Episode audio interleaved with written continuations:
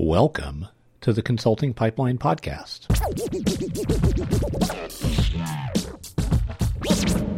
I got a really interesting question from Jens about building a resource center and making it coexist with a book.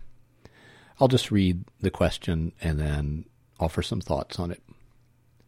So Jens asks, how would you go about building a resource center around a topic like SQL for Rails developers when your only product is an ebook about that same topic.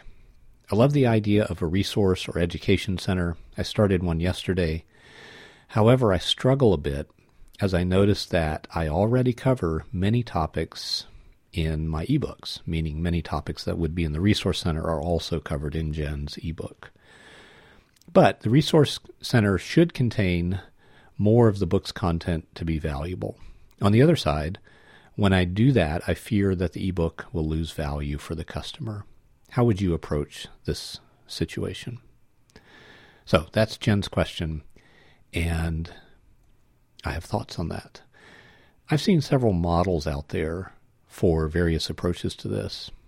There's one model I've seen Blair Enns use I don't think you'll see this on his current website because it's been reworked a bit. But for a long time, you could go to winwithoutpitching.com. That's Blair's website. And he has a book called Win Without, or sorry, the, the book's title is The Win Without Pitching Manifesto. And that book was available as a series of pages on his website for free. Your only cost was the time that it would take you to read it, and uh, you know, presumably a computer, phone, internet connection, that kind of thing. But anyway, your only cost there, he didn't charge you any money to access the entire book. It was available online, and it was also available as a print book and a Kindle book. And those two formats for the exact same content had a price tag associated with them. The print book I think naturally was the most expensive version, and the Kindle book was the least expensive version. I don't remember the exact prices, it's been a while. And again, since then, this seems to have changed.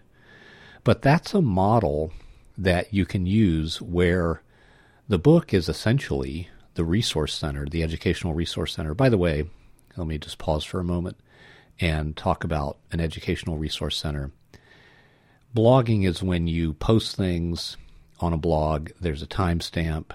There might be the ability to have uh, people comment on that content.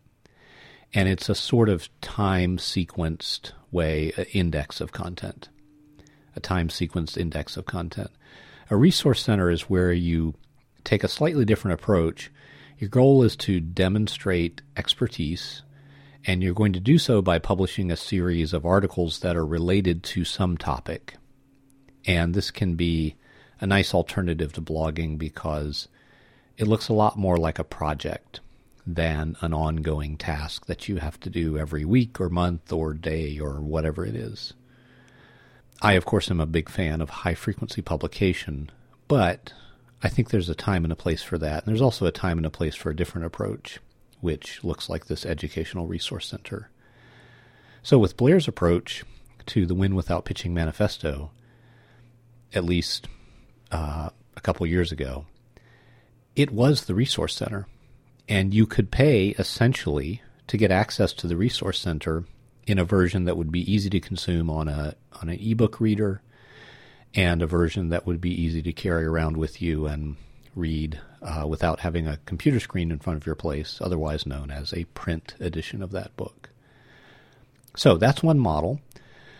Here's the next model, and I'll give an example of this, but let me uh, sort of characterize it first.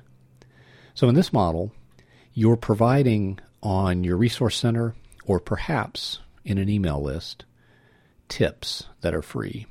These tips are smaller in scope and they may not have much to do with each other other than being about the same topic. And what you get when you pay for the ebook is you get pedagogy.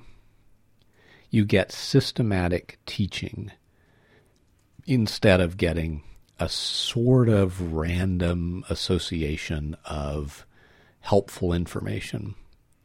And so the information, the free tips, the stuff you would publish in your resource center, it's helpful. It, it's not that it has no value, but it does not have that extra layer of value that's in the ebook, which is pedagogy, meaning you're trying to structure the information in a way that maximizes the usefulness of it from a teaching perspective or from the perspective of helping people apply the information or from the perspective of helping them change into a better version of themselves because they've paid for the ebook. That's another model. The example of that model that I have in mind is my friend Dave Haeffner. He has a website. I'll try to remember to link to this in the show notes elementalselenium.com. So, Dave is an expert on the Selenium test framework, and he wrote a book about how to learn to use Selenium.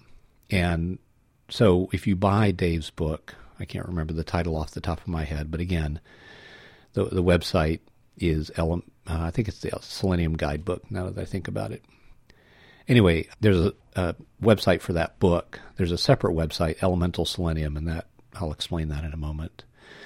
So when you buy the book from Dave, you're essentially um, getting information that may be similar to freely available information, but it has this layer. I know uh, from talking to Dave that he was very intentional when he was writing the book about trying to organize the information in a way that maximized the ease of learning Selenium. So he had a you know a real pedagogy in mind. In other words, a real intentional way of approaching the teaching aspect of this book and that's largely not the only i mean the value is not limited to just to that but that's a large part of the value of the book and so if he presented some of the same technical information on his free email list or the site where you can see those emails i don't think it diminishes the value of the book because the a large part of the value of the book is that all this information is in one place and it's structured in a certain way that contributes to uh, teaching. So if you go to elementalselenium.com, what you'll see is a very nice, simple homepage that encourages you to opt into an email list. If you scroll to the bottom of that page, what you will see is a uh, link that says something like archive. And if you click that link, this is sort of endlessly amusing to me. if you click that link, you'll go to an index that is sort of like a blog index, but actually what's there are the content of all the emails you would receive if you signed up to the email list. So the email list is, I don't know, 60 or 70 tips on using Selenium, and they're dripped out once a week. And so that, for some people, is going to be the preferred way of consuming this information. They'll prefer it because it's um, there's a sort of passive uh, distribution model. It just shows up in their, in their inbox once a week, and they'll prefer it because they won't feel like they're drinking from a fire hose, but instead they'll they'll feel like they're getting a little bite-sized piece of information that is relevant to their interests once a week. This is a really nice model. And so the tips are free, but again, it's kind of funny to me because you can sign up for the email list. That's the preferred action because that um, gives Dave some permission to market to the people who are on his list. But if you click down to the archive, you can get all that information in more of a uh, fire hose format where you can just consume as much of it as you would like, as, as rapidly as you would like. And there you go. Now, if you take that same uh, approach and you remove the archive, two things happen. One is you have a sort of different model, and two, you lose out on a bunch of uh, potential long tail SEO traffic. And uh, you know, Dave has told me he gets a you know a nice amount of long tail SEO traffic from that archive because it's right there. Google can index it, and so Google sends them a ton of traffic, which is nice. But another model that could work, and I've seen this other model used, uh, I'm not thinking of any examples right now, but I know I've seen it used, is you've got an opt in page for an email list. And once a week, something like that, if you join the email list, you get a free piece of information, but your access to that information is rate limited, meaning you're not going to get it any faster than once a week because that's how often it gets sent out to the email list. In those emails is a little, we can think of it as a little uh, advertisement that says, hey, if you like this information, if you find it useful, there's lots more where that came from, and it's in this book. And so with this model, the free information is rate limited, so it drips out at a relatively slow rate. And then if someone wants to upgrade to an essentially unlimited way of accessing all of that information in one place, they can buy the book. And so what they're paying for is a different speed of accessing the information. So let me recap so far. We've got three models and there's a fourth. The first is the information is free. You're paying for convenience. It's all there in the resource center, but you can pay for an ebook version or a physical book version of it. And essentially what you're paying for is convenience. The second is the information is free, but you pay for a layer of pedagogy that maybe helps you be more successful at using or understanding the information. The third model is your the information is still free, but you're paying for faster access to it. And the final model is think about the fact uh, that as you're looking at all of these models, there are successful examples of all of them. What's striking to me is the lack of some single unifying principle. In other words, there's no one, one right way to do this. Lots of things can work. What's important, as always, is execution. So the last model could be it sort of doesn't matter. and what you're doing is by providing some uh, an opportunity for people to pay for information that is not much different than what's available for free is you are segmenting the world of people out there into really good customers and possibly not super great customers. Because those not super great people you know if you talk to people who've been in um, business where there's some kind of information product element over and over again you'll hear that people who are price sensitive are often the most demanding customers. I'm not interested right now in speculating why that is it, I'll just say it's one of the mysteries of the universe. but um, it seems to be true, or it seems to be a consistent pattern. And so, one way you could look at this is yeah, it just sort of doesn't matter a lot.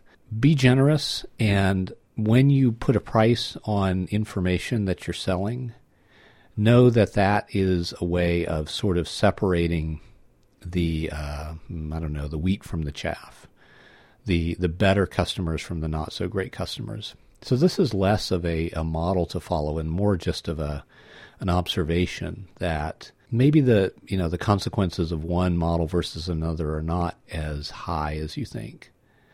Now certainly at the high end of uh, the information product market where you're doing a lot of volume or you're dealing with high priced stuff, sure, it might matter there. But that's not really the world that most people who are publishing their first uh, ebook, or rather self publishing their first ebook, that's not the world that most of us occupy. In other words, I think we can make a lot of mistakes and it doesn't really make a huge difference. Now, as I think about these models, I can't help but observe that the way I've been talking about them is website, resource center, and paid product. And I have not mentioned, well, I haven't mentioned much, the thing that feels like this critical glue that glues these all together into a system, and that is some sort form of email marketing. So you can certainly uh, set up a website, and there's a page that describes a book that you can pay for, and there's also a page that has uh, an educational resource center on it, and that could be the end of it. But I think if you'll glue those together with email marketing and do that in a, a really sort of intentional, well thought out way, that makes everything work better. that seems like the subject of a of another one of these audio essays, and not really something I want to tack on at the end here. But that's that's important. So just very quickly to recap, one of the models is everything's free. You're paying for more convenient packaging. Another is things are mostly free, but you're paying for a layer of pedagogy that helps with the learning or helps with the application of the information. Another model is you're paying, you, the information's free, but it's sort of rate limited and you're paying for unlimited full speed access to it. And another model is it just doesn't matter that much because the uh, less desirable customers are going to gravitate towards free versions of the information, the more desirable customers are going to gravitate towards a paid version. So all of these can work, um, and I, I really hope this helps answer your question, Jens. Thanks for, for sending it over. If you, dear listener, have a question, just email me, philip at philipmorganconsulting.com. Just one L in both of those instances of Philip. And I'd be glad to answer it here on air. See you next time.